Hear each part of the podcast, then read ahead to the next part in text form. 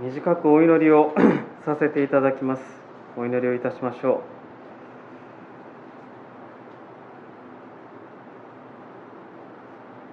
う。愛する天の父なる神様今朝も私たちを主の御前へと招いてくださりあなたは大いで礼拝ができる幸いを感謝をいたします。祈ってくださったように今日は8月6日を迎えています。私たちの国においては広島という地域に核兵器が使用された日ですしまた9日には長崎県で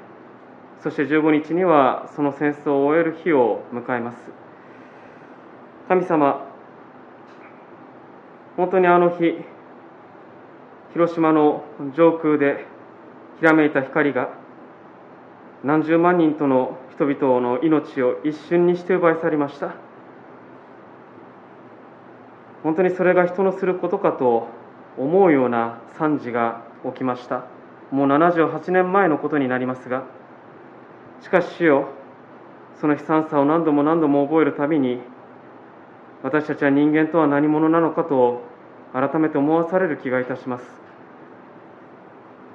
主よだからこそ私たちは今この礼拝においてその痛みを覚えつつあなたの恵みの光に照らされることを願っています。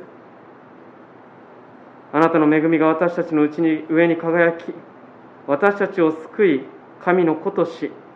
あなたは新たな命を与えてくださいました。十字架の復活の命を与えてくださり罪の許しと永遠に主と共に生きるあなたと共に生きる命を与えてくださいました。そのような使命を与えてくださった与えられたものとしてどうかこのひととき主を仰ぎあなたを礼拝しあなたの御言葉から平和を作る者としての歩みを教えられたいと願っています。このひとときを主が導いてくださいますようにお願いをいたします。神様祈られたように本当にこの暑さの中で体調を崩されている方々が私たちの群れの中にもたくさんいらっしゃいます。どうかお一人一人のその体とまた健康を主が支えていてください。痛むところに見てを置き癒してくださりまた本当に暑さの中で本当にこれ以上悪化することのないようあなたが導いてください。助けてください。お願いをいたします。また本当に来たくても来れない方々暑さの中で施設の中におられる方々家で礼拝を守っておられる方々心と体が弱ってここに来れない方々主がどうか置かれているところにおいてもあなたの恵みを豊かに注いでくださいますようにお願いをいたします。また今日はこの後生産式を持ちます。主がそのひとときも導き私たちに主の贖いを教えてくださりあなたを食しながら一致していくことができますように私たちを助け導いてください。お願いをいたします。これからのひとときを見てに委ねます。主が導いてください。イエス様のお名前によってお祈りをいたします。アーメン。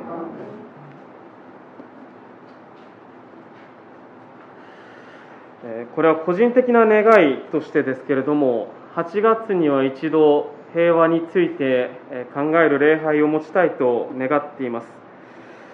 今年で日本は戦後78年を迎えました。え今朝は8時から9時にあの広島の方では平和式典がなされて私もテレビでずっと見ていました。でくしくも、まあ、私は誕生日が8月6日なんですね。あの、まあ後でまた言われていただけたらと思いますが。えですから幼い頃から、まあ、8月6日に起きたことであったり1945年の8月に起きたことについて、まあ、自然と関心を持つ子供だったと思います。私は当然戦争体験者ではありません。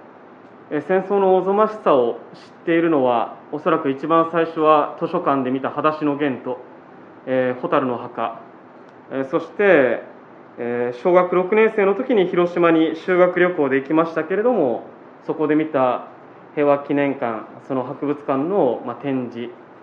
え見てあの晩ご飯が食べられなくなったことを今でも覚えています。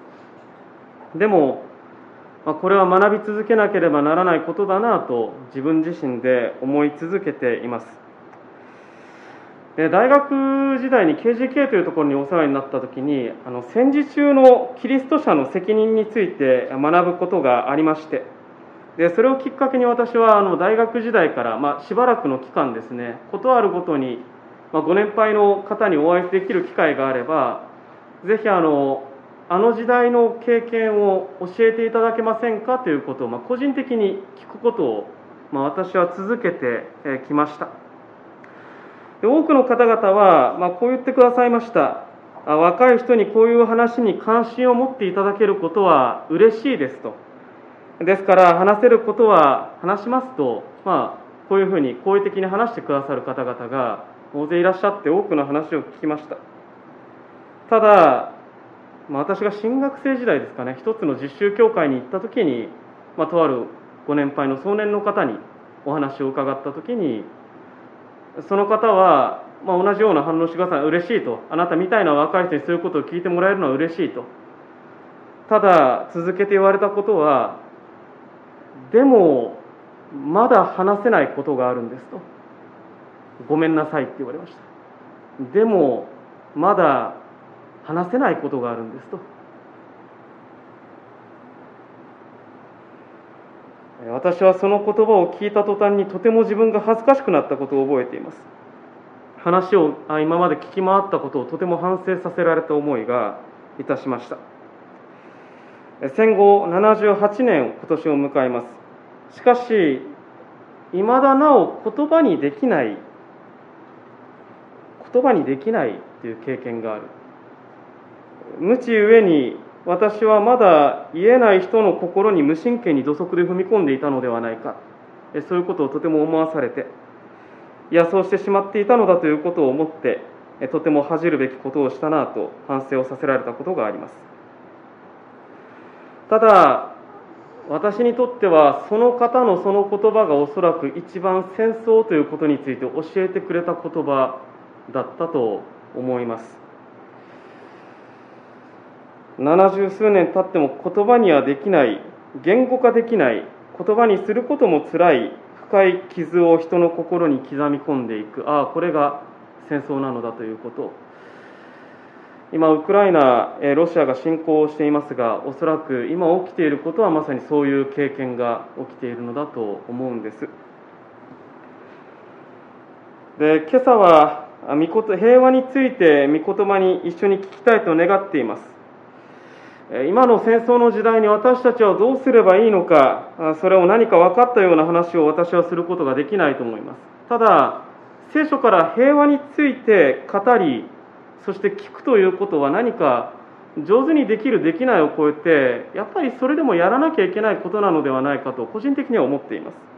す。ですから、不十分だと思いながらも、少し皆さんとご一緒にいろいろなことを覚えたいと願っています。さて、えー、イエス様は平和についてどのようにお話をなさったのでしょうか？で今日読んでいただいた聖書の箇所は有名な三条の説教と呼ばれる箇所です。特に聖書朗読で読んでいただいた箇所は5章の9節でした、まあ、平和と聖書から平和と聞くともしかしたら一番最初に浮かぶ言葉かもしれません。平和を作る者は幸いです。その人たちは神の子供と呼ばれるからですと。平和を作る者は幸いです。その人たちは神の子供と呼ばれるからですと。この言葉はとても有名ですし、まあ一言だけで十分魅力もある言葉ですから、まあ、よく家に飾られる言葉としても置かれる言葉だと思います。しかし、まあ、改めて、まあ、少し冷静に考えてみたいのです。平和を作る者は幸いである。イエス様がそのことを私たちに語りかけている。でそのことを私たちはよく知っている。さてじゃああなたは平和を作る者になることができますかという問いです。それが幸いだと言われているのであればあなたは平和を作る者になれますかと。どうお答えになられるでしょうか。でおそらく世界中の人がそれに対してなれますと答えられるのであれば戦争は起きていないのだと思います。しかし戦争は起きるわけですね。で原因はおそらく多岐にわたります。政治的イデオロギーの激突であったり背後にある人間のさまざまな名誉であったりエネルギーの話が今出てきてます。領土の占有貧しさが戦争を生むということはもう当然のことかもしれません。自分や家族の命を守るために銃を持たないと生きていけないという子どもたちがいます。しかし銃を向ける者は向けられるわけです。誰彼が殺された土地が奪われた。復讐のために私はそこに向かわざるを得ない。たくさんの人々が戦争において死にます。でも皮肉なことにある国にとってはその戦争によって景気が回復するということがあります。その回復した景気の上で生きている人たちが平和は大事だよと言っている。実に矛盾に絡み取られていくような世界に私たちは生きています。誰彼が大きな声で正しいことを言える。そういうシンプルな世界に生きていないのかもしれません。私たちは別に極悪人ではないわけです。おそらくここにいらっしゃる皆さんは人の命を簡単に奪っていいとは全く思ってないでしょう。私もそう思ってます。人の命を簡単に奪っていいなんか誰も思わない。けど、まあ、私自身は正直に告白をしますが引き金を引かなければ自分の大切な人を守れない状況に置かれてしまった時にいや自分の大切な人が目の前で同じ人間に無残にも無意味にも殺されるという現場を目の当たりにした時に私は自分が引き金を引かないと果たして言い切れるのだろうか。で正直に告白します。私はそう言い切れない自分がいます。私は自分自身に問うて思います。私は平和を作るものになれるのか。そう問われたらいや私は平和を作れますと。言ったとしてもおそらく私のその言葉はそれほどそれ程度なんです。虚弱で揺らぎやすい。そのような言葉ではないかと私自身はそう思わされています。でイエス様は平和を作るものは幸いであると。だからあなたはそういうふうなものになりなさい。あなたの努力であなたの力でそうなりなさいと言っておられるのかというとおそらくそうではないんですね。マタイの福音書の三条の説教をまたじっくり見る機会が欲しいなと思いますがえ今日はえこの3節にも注目をしたいんですけれども三条の説教の一番最初イエス様が口を開いて言われた言葉は心の貧しい者は幸いです。天の御国はその人たちのものだからですと言われます。心の貧しい者は幸いですと。この御言葉から三条の説教というのはまさに天の御国の価値観神様の恵みのご支配の価値観について語るわけですけれどもこの心の貧しい者は幸いであるという言葉は自らの心の貧しさを知っている者は幸いだとよく理解される言葉です。私もそれでいいと思っています。自らの心の貧しさを知っている者は幸いである。そしてこの教えが三条の説教全体を包み込むようなそのような意味のある言葉です。つまり私たちが神様の価値観に生きるための前提となるのは自分は貧しいという自覚です。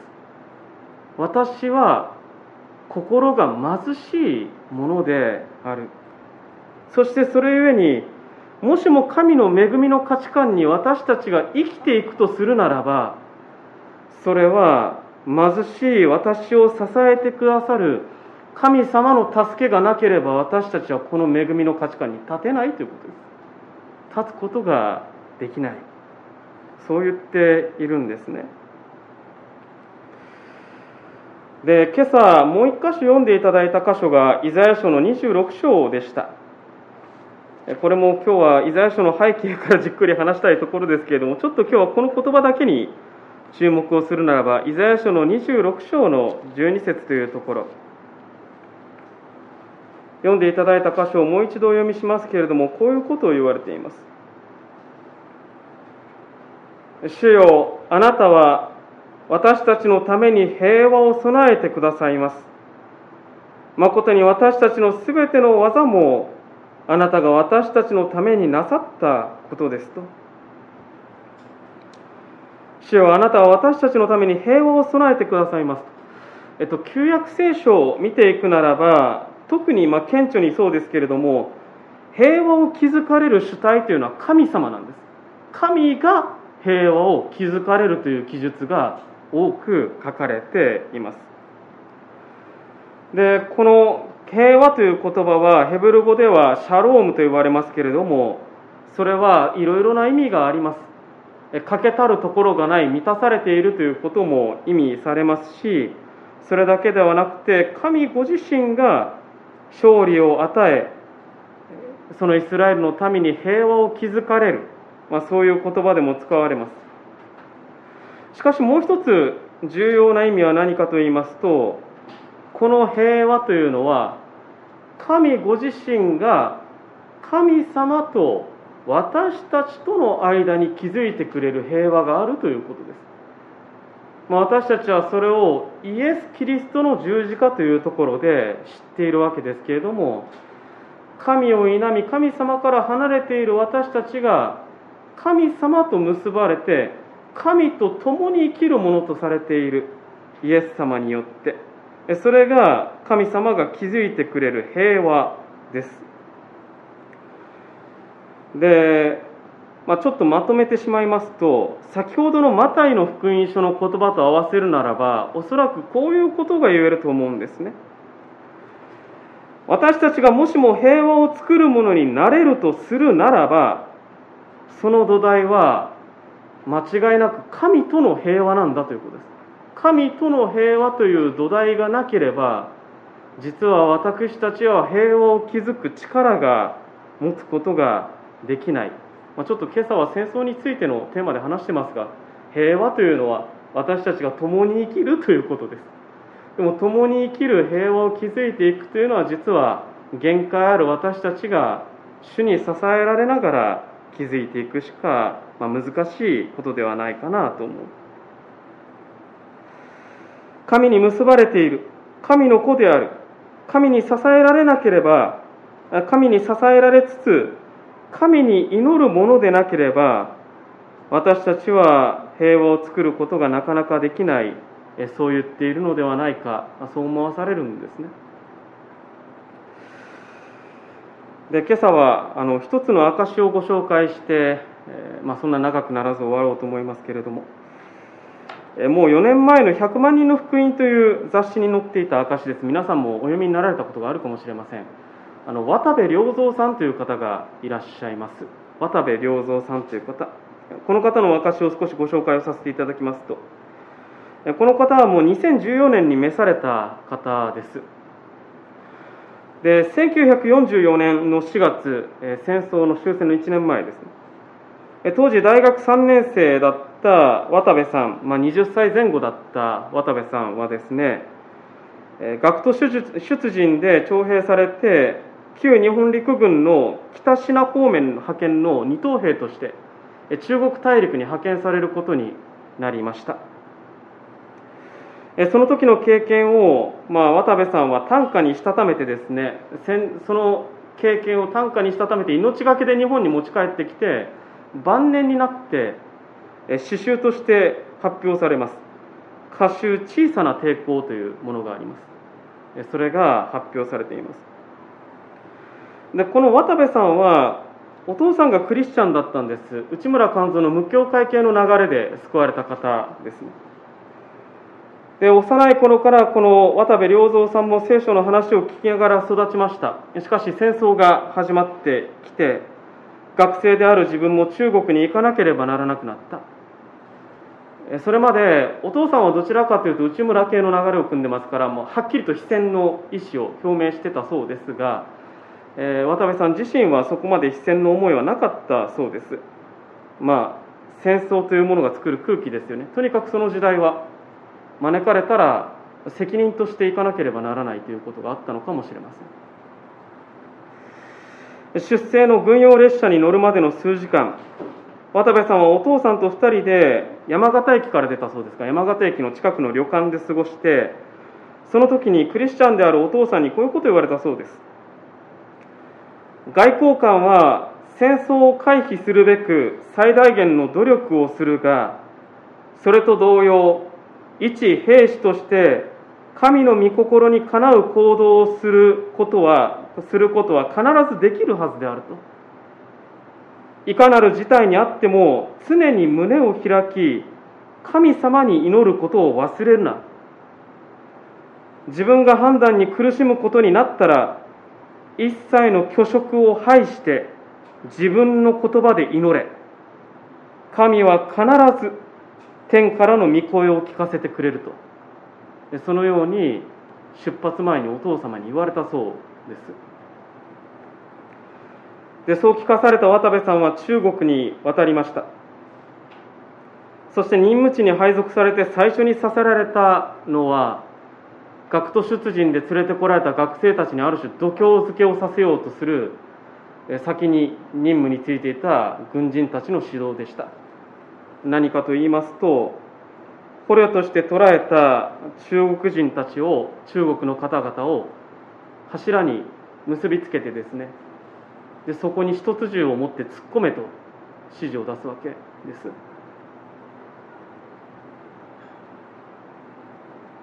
無抵抗の捕虜を殺害するということは明らかに国際法違反です。絶対にやってはいけないことです。今の時代も絶対にやってはいけないことです。ただそれが現場では完全に無視をされていました。当時の戦場というのは上官の命令は天皇の命令です。柱にくくりつけられた捕虜がいて最初自分は5番目だったけど最初の4人がその捕虜に向かって一つ銃を持って突っ込んでいく。行きの船の中で同じ学生として話し合っていた普通のあの友人たちが銃を持って目の前で初めての人殺しに参加をしていく。先の4人が突っ込み捕虜4人が目の前で惨殺をされそして穴に穴に放り込まれて新しい4人が前にくくりつけられるそして指示をされる。さあお前行けと突っ込めと言われる。渡部さんは5番目でしたから最初に突っ込まなければならなかった。どうしようかと頭の中で計算する中で渡部さんはお父様の行く直前に与えられたお父様の言葉が脳裏に浮かんだそうです。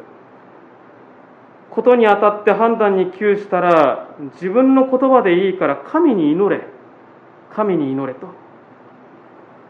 渡部さんは祈ったそうです。神様道をお示しください。私に力をお与えくださいと。祈ったそうです。すると体全体が剣山で挟まれたような激痛を覚えそして渡部さんは神様の御声をその時に聞いたそうです。汝キリストを清すべてキリストによらざるは罪なり虐殺を拒め命を懸けよと。そのような言葉が聞こえたそうです。気づけば上官から一つ銃が手渡されてさあ行けと言われるわけですが渡部さんは動けなかった動かなかったそうです。上官は怒鳴ります。おい渡部信仰のために殺さないというのかと。渡部さんはその時自分でも驚くほど司法に響く声でこう言ったそうです。はいそうでありますと。後に渡部さんはこう熟会されています。なぜこの時に自分がこんなことを言えたのかがわからない。しかし確かなことはそれは自分の内にある良心であったり勇気であったり努力というそういう人の力がこう言わしめたものではなかったということだけは確かであるとそう告白をされています。この問答以降渡部さんは中国に渡ったばかりでしたけれどもその後は二等兵の資格を剥奪され人間扱いされない日々が始まりました。日本に2年後に帰るわけですがその期間はずっと上官によるリンチ水攻め格闘技用の棒で全身を殴られ殺人以外の、拷問はほとんど受けたと。そしてその後も要注意人物としてあえて激戦地に送られるなど、まあ、九死に一生を得て2年後に日本へ帰ってこられます。そのような過酷の日々の中で自分の気が狂わないようにと短歌を書いてそれを服の中に縫い付けて忍ばせながら書いた短歌があってその短歌を日本に持ち帰って晩年に発表されました。ただ帰ってから渡部さんがこういうことをおっしゃっているそうです。ただし戦後もあの捕虜虐殺の光景を思い出すだけで私は震えが止まりません。そして自分は殺人を拒否したけれども上官や戦友になおも虐殺は間違っているとなぜ自分は進言し続けることができなかったのか。そのことを後悔し続けていますとそうおっしゃるんですよ。無理もないと思うかもしれませんがしかしそういうことで責めている自分がいると。ただクリスチャンである渡部さんはある日聖書の言葉に問われました。人に見せるためでは人に見せるために人前で善行をしないように気をつけなさい。そうでないと天におられるあなた方の父からの報いは受けられませんというマタイの6章の一節の言葉があります。そこで渡部さんは自分は語るべきに自分は語るべき状況にありながら語らないということの罪を示されたそうです。そして晩年本当に歌集とともにご自身の体験談をま発表されたということです。言葉にすることもおぞましいような体験をでも勇気を出して書かれたということだと思います。渡部さんが書かれた短歌の中に一つこういうものがあります。お読みします。生き延びよ。獣にならず生きて帰れ。このひどきことを言い伝うべくと。生き延びよと。生き延びよ。獣にならず生きて帰れ。このひどきことを言い伝うべくと。人が獣となる現場を忘れないように。伝えるために自分は生き延びなければならないと。まさに血がにじむような歌だと思います。しかしその渡部さんを寸出のところで獣ではなく人間に踏みとどまらせたのは神の祈りと神への祈りと力だったということがやはり証から聞こえてきます。これも戦争を体験した牧師の言葉ですけれどもある説教者がこう語っています。平和の第一要件は祈りである。平和の第一要件は祈りであると。銃を突きつけられその前で祈る。そんなこと無意味ではないかと。そんなことをして一体何の意味があるのかと。先生は続けてこう語ります。きっと多くの人はこれらの話を笑うでありましょうと。しかしそれを笑う人たちのしていることがどれだけ確かであると言えるのでしょうと。神の子とせられたものでなければできないことがあります。従って彼らは神の子と呼ばれるようになるのでありますと。これはまあ言ってしまうと竹森正一という説教者なんですけども神の子とせられたものでなければできないことであります。従って彼らは神の子と呼ばれるようになるのでありますと。平和を作る者は幸いです。その人たちは神の子供と呼ばれるからですと。平和のために神の子にしかできないことがある。そして私たちが召されているのは平和のために神の子でしかできないことをするように招かれている。それゆえに私たちは神の子と呼ばれるのだという、まあ、公開は見事なものだと思っています。平和の第一要件は祈りである。この後私たちは生産式を執り行います。でパンとブドウ酒を飲むというのは私たちが一人一人が一人の型を食べ一人の型を飲むということを意味します。ただ忘れてはならないのは生産式は私たちだけが飲んでいるものではなくて私たちがこれを食べ飲むということは全世界のキリストにある公の行動の教会と告白をいたしますが行動の教会キリストに集う全ての神の家族と共に私たちはこれを飲み食べるんです。でそうなる時に私たちが思い浮かべるのはウクライナにある兄弟姉妹。それだけじゃないんです。ロシアにある兄弟姉妹。その人たちと共に私たちはパンを食べブドウ酒を飲むんです。そうなるときに私たちは祈らざるを得ない。平和のために神を仰ぎ祈らざるを得ない。この同じパンを食し同じブドウ酒を飲んでいるあの兄弟姉妹がどうか平和であることができますようにと。そしてそのために私たちが祈り祈りからできることは何であるかということが問われる。それは決して無意味ではない。いいえこのことしか貧しい私たち。しかし平和を作る者としての私たちの最初の奉仕であるべきであると思うんです。心を痛め祈り始めるということ。そしてその最初の奉仕から私たちに求められる。平和の技を始めたい。神に結ばれ祈り生きる私たちは確かに平和を作るものにされているんですね。今朝は一つの御言葉をご一緒に受け止めながらいろいろなことを思いながらそれに問われたいと願っています。平和を作る者は幸いです。その人たちは神の子供と呼ばれるからです。平和を作る者は幸いです。その人たちは神の子供と呼ばれるからです。祈らせていただきます。祈りましょう。